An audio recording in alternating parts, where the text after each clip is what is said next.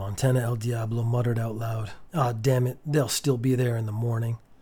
Montana El Diablo started drifting down the street. Montana El Diablo would have thrown his coffee cup casually in the street to look cool and indicate he was 100% focused on his current task. And it would look super cool, but Montana El Diablo knows the proper disposal of trash and the proper recycling practices are what is really cool.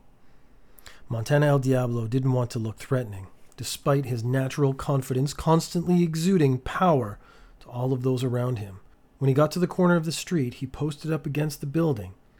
If he heard activity, he would slowly peek around so as to not surprise anyone. Nothing in a quick peek, then back to the car. There was silence on the street.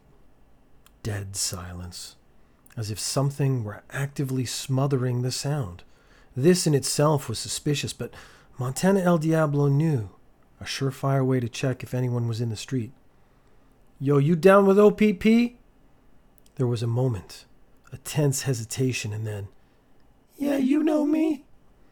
The voice at first seemed distance. Then Montana El Diablo realized the source wasn't that far away. Montana El Diablo poked one eye around the corner. He didn't see anyone. Pulling his head back, Montana El Diablo listened for any movement. Footsteps? Silence? It was neither. It was unique and unexplainable. A sound Montana El Diablo had never heard before. It sounded like a sparkle. A sparkle. It didn't make sense. Does a sparkle have a sound?